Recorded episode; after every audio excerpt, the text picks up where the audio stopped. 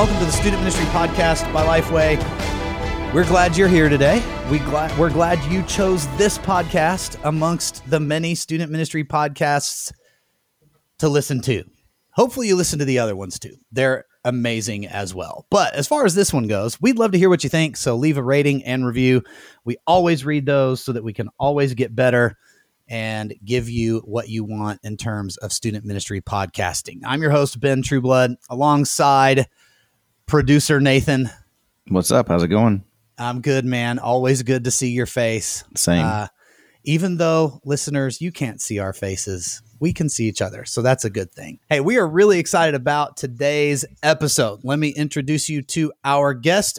His name is Levi Lusko. He is the founder and lead pastor of Fresh Life Church located in Montana, Wyoming, Oregon, and Utah in terms of locations, but also online everywhere. He is the best selling author of Through the Eyes of a Lion, Swipe Right, I Declare War, Take Back Your Life, and Roar Like a Lion. Also travels around, speaks with student ministry audiences as well as audiences that are more broad. He and his wife Jenny have one son, Lennox, four daughters, Olivia, Daisy, Clover, and Lenya, who is in heaven. So, Levi, thank you for being a part of the podcast today. It is great to have you on.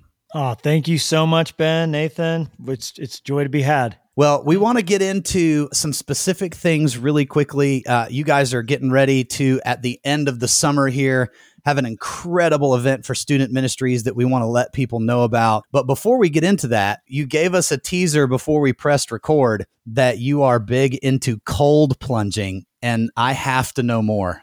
Oh my gosh. Well, it is a rush. I started to get into it through cold showers. So I would finish my shower cold. You do your whole normal shower. Then the last thing you do before you get out is put it to cold for 15 seconds, a minute, two minutes, as long as you can take and to stand under the icy cold water. But the key is you end cold. You don't go back to hot. You get out. Normally, okay. your shower, when you get out, you're like, oh my gosh, it's so cold in the bathroom. But now the shower, warm air feels great because you're not in cold water anymore that's the gateway drug, people. Uh, but then I started, you know, just doing more like if we were at a lake, you know, any cold water, ocean.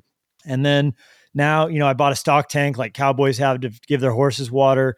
We yep. put ice in it, get it down to, you know, 40s, and then, you know, sit in it for three minutes. And it's a rush. You, uh, the, the health benefits are incredible for your heart, for fat, burning fat, for psychological toughness but it's also just so good for any sore muscles. I get rotator cuff stuff sometimes, traps, sore legs from running or biking, and it just it. Take, I mean, there's a reason all the NBA guys go sit in cold water after a game. Yeah, man. There, uh, I, our gym is getting ready to put in a cold plunge room right now, and I've never done it but they're they're installing it. Some of the guys have uh, do the ice thing out back in like the horse deal, but they're putting in like the plunge tank with actual like uh, basically an anti hot tub machine that's going to cool the water.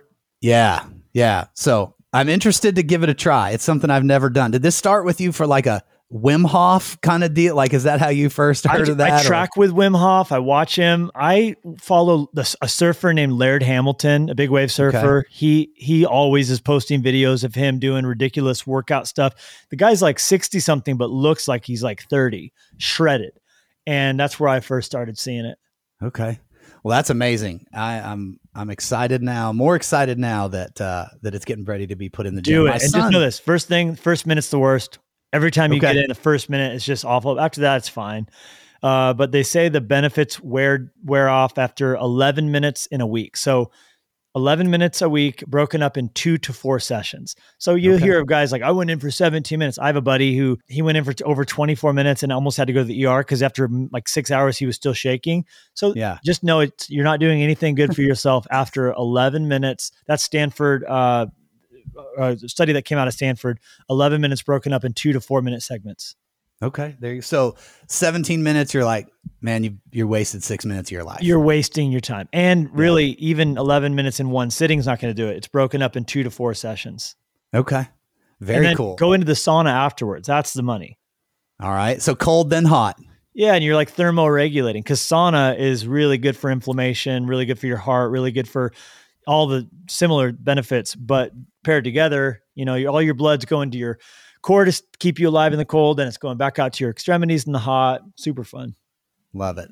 Well, I want to talk about the movement conference here in just a minute, but I want to I want to talk about Montana first. That's where you planted the church, founded the church, have been there, leading there. Why this area of Montana? What what about it did the Lord say, "Hey, this is the spot"?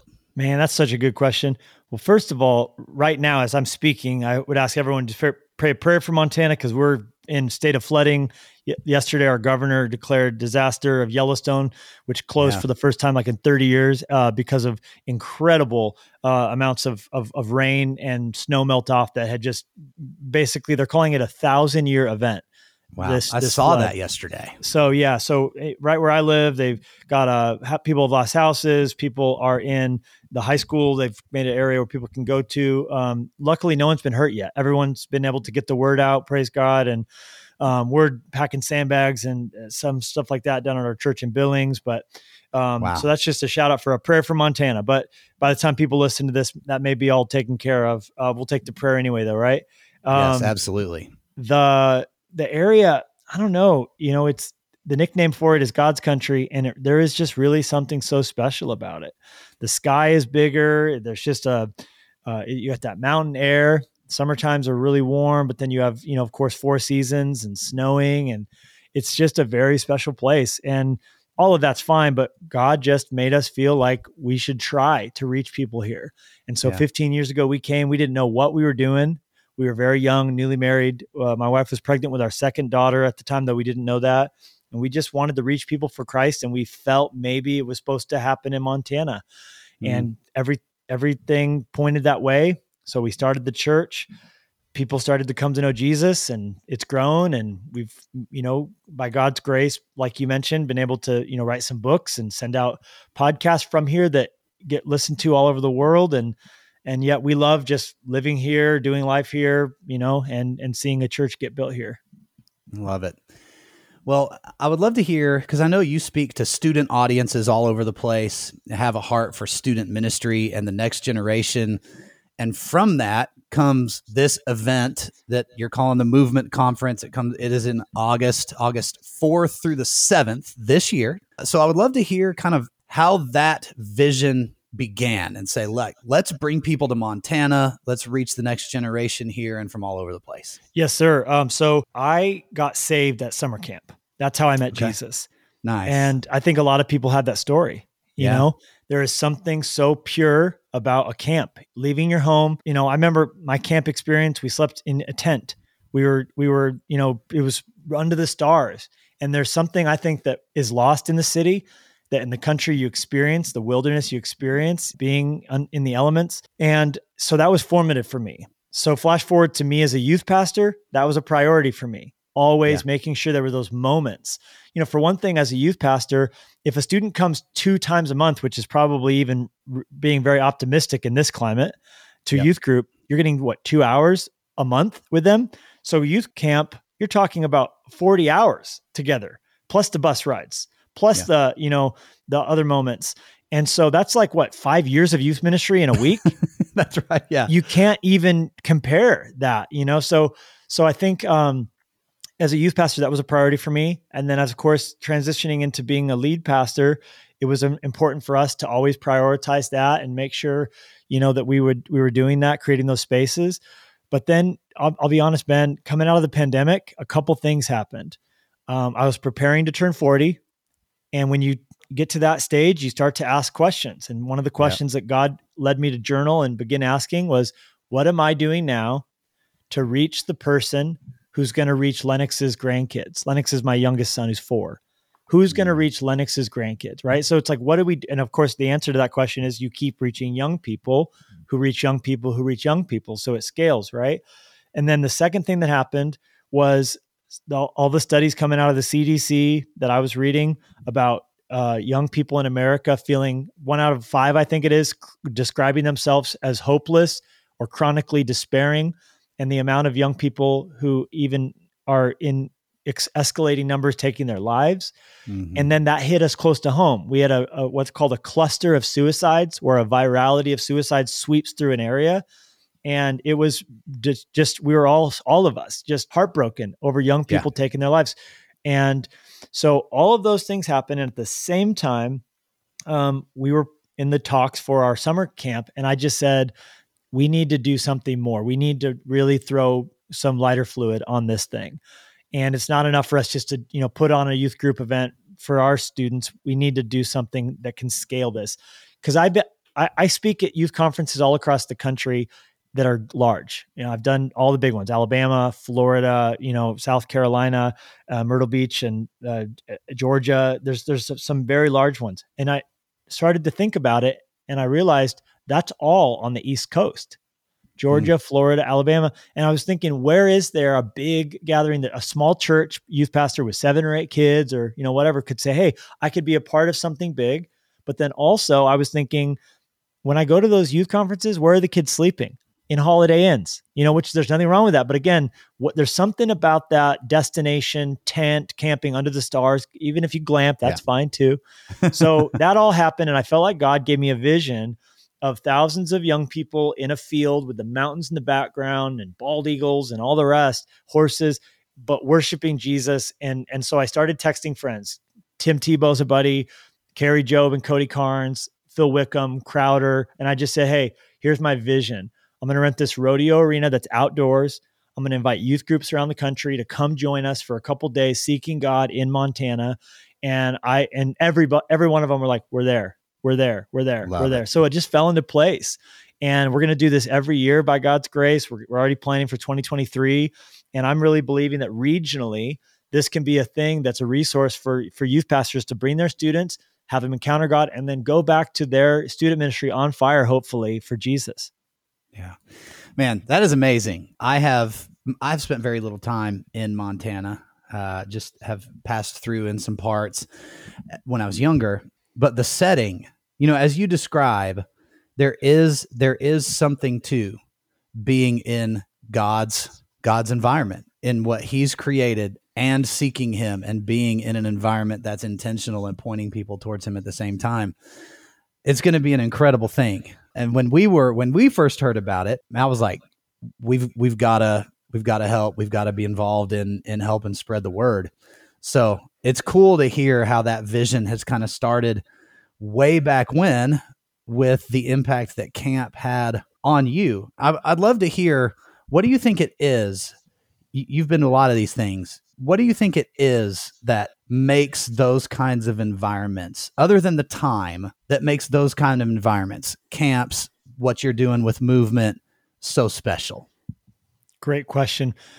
Well, when you look in scripture, you see, you know, Jesus in the wilderness. You see G- Elijah out, out in the brook Cherith. You know, you see John the Baptist in the wilderness often, in the deserts often. I feel like there's something about, like you said, the wild there's something about that. Where did David hang out with the sheep? Right, he was out there. Mm-hmm. We wouldn't have Psalm 23 if he wasn't chilling out there, you know, with by a mountain stream, you know, watching yeah. the sheep. And and then I also think you're away from distractions a little.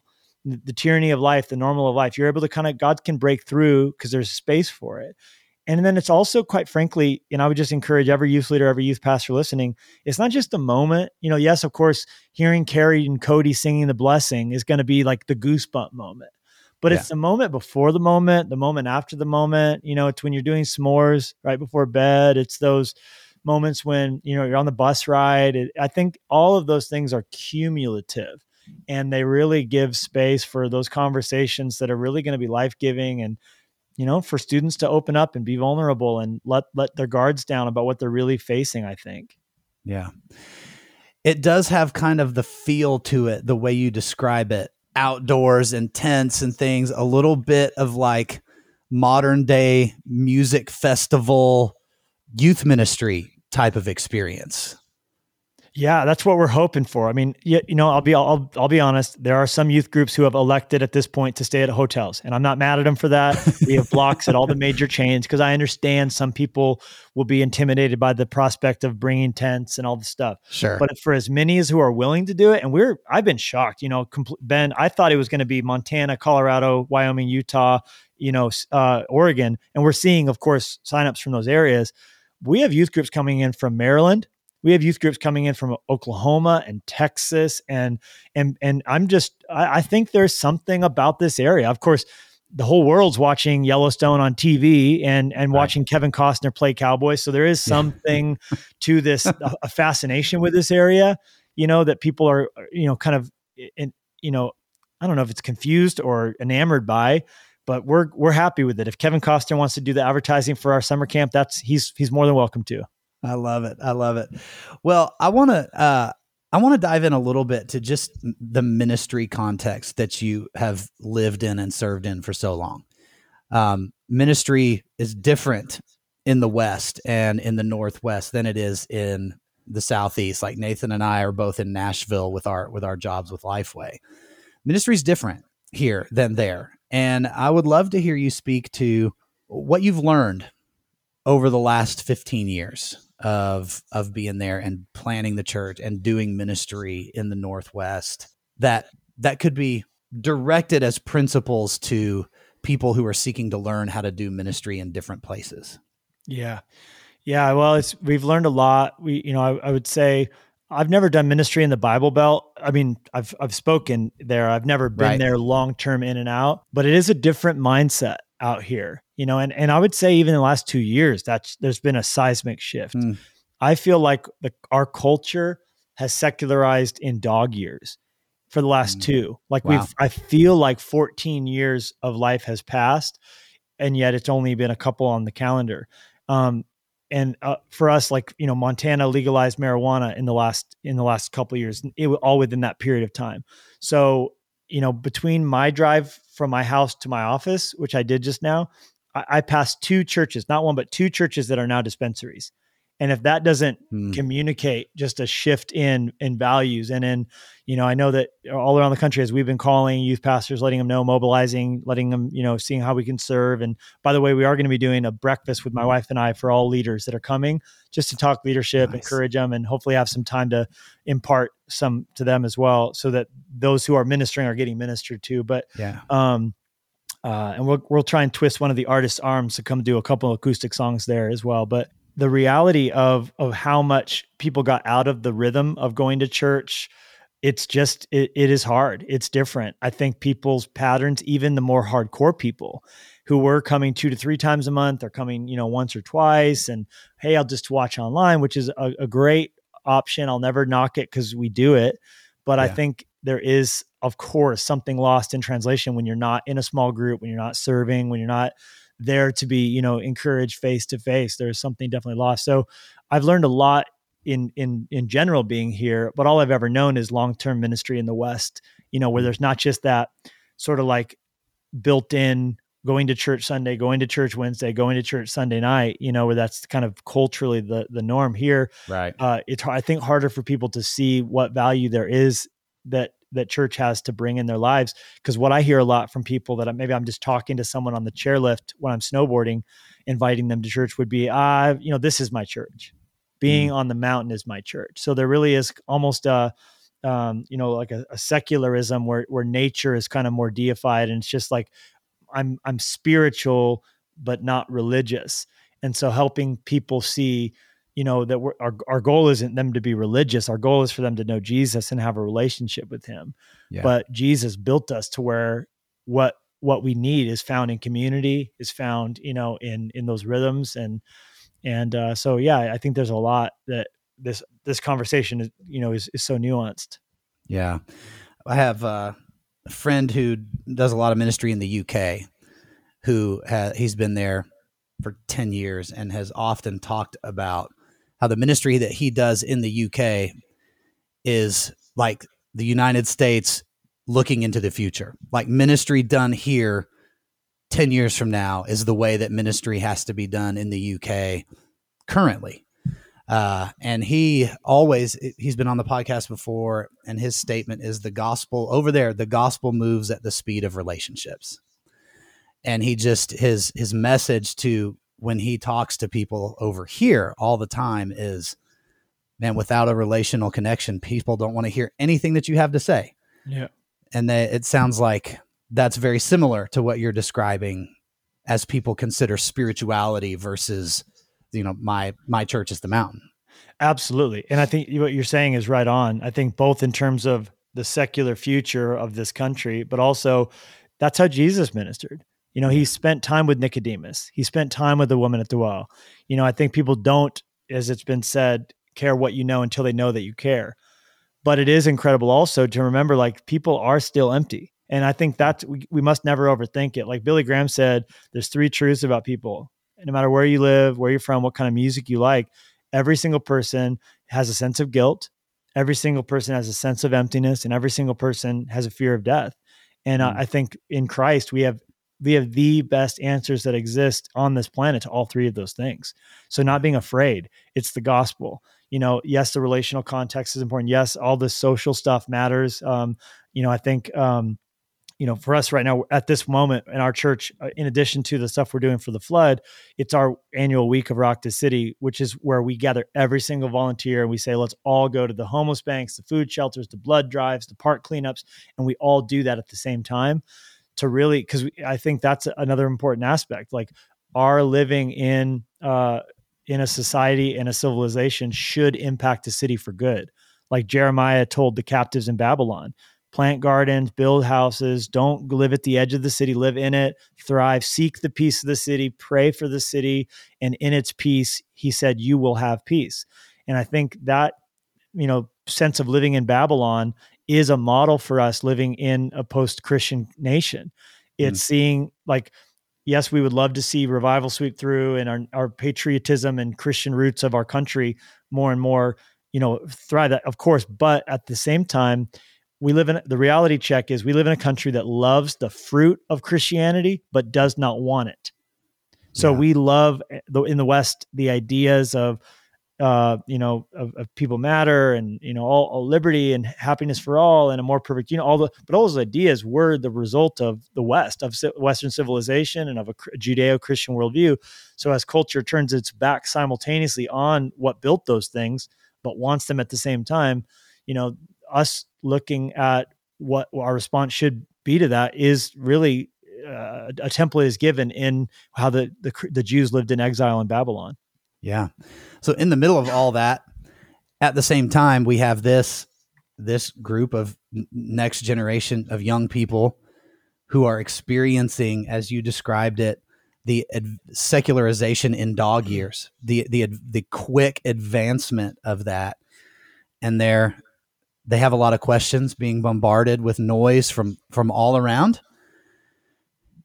We hear from student pastors all the time that they're dealing with this increased apathy among teenagers in their ministry uh, an increased attitude that says man i'm just here i don't i'm not going to make this my life i'm just i'm just kind of floating through it right now what do you how do you encourage uh, I know you spend a lot of former youth pastor, spend a lot of time in youth ministry circles.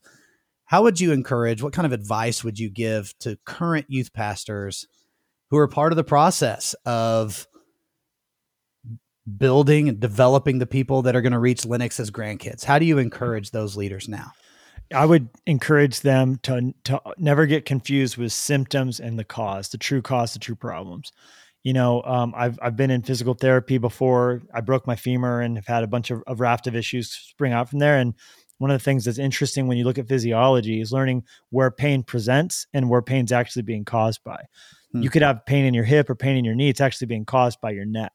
So when you're describing those things, I think the temptation for us always is to run around treating symptoms when when the cause, you know, is the real issue. So you know uh, you deal with the problem the source of the pain you're actually it, it's going to clear up at the, at the place where you're is where it's presenting itself so um, the the the apathy and all these things like that we could run around like well let's get them on their phones less and let's you know all these sorts of mm. things it's all great and that's true but but if we can get them meaningfully on fire for Christ living on purpose living on mission i know for me i mean i was experimenting with drugs in 8th grade and I was having suicidal thoughts and feeling just so like self-loathing, you know, identity issues.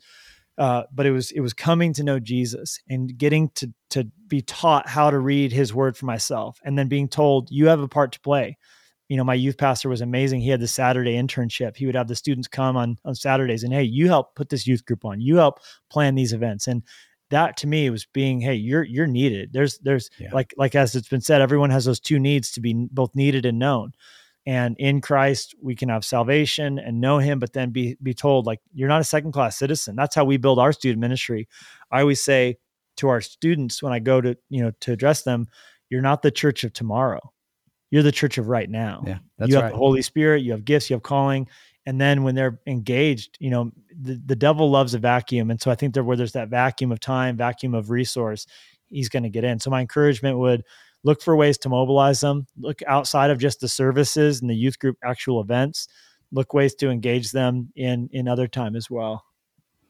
Well, you have the movement conference coming up August the 4th through the 7th in Bigfork, Montana. Uh, and you can go find out more information at mvmnt2022.com. So we would love for you to go do that and be a part of this event. Levi, the last question I, w- I want to ask you about it uh, is let's fast forward to August the 9th of this year, two days after the event is over what are you praising God for? What do you what do you hope He does through those three and a half, four days, two days after the event's done? Yes. Well, I, I, plan to be lying on the ground in a puddle somewhere. Uh, so no voice, probably uh, confused. Uh, wonder, asking Jenny where where where my keys are. Right. No, but um, yeah. I mean, I'm I'm excited about all of the experience because you know the way we built it, morning and evening sessions leaves the, leaves the day free. So every youth group gets to pick their own. Do you want to go hiking, whitewater rafting? Uh, you know, do you want to go do zip lines? We have everything you could think of. Go rent a big pontoon and take your youth group on a boat. You know, there's 3,000 lakes in the state of Montana. We got all the rec you could think of. So all that was is really going to be fun, and I'm excited. I hope it's all safe and everyone has a good time and no one gets lost in the in the wilderness. You know, but um, buy some bear spray, people. There are grizzly Yeah, bears that's right. uh, and moose. True story. But but yeah, I mean, I think the the number one thing is I'm I've been praying for is salvation. I'm hoping that a lot, and we're going to make sure every night session there's a, there's a chance for young people to make a, a faith decision. The BGEA, all the data is there. Most faith decisions come before age 18.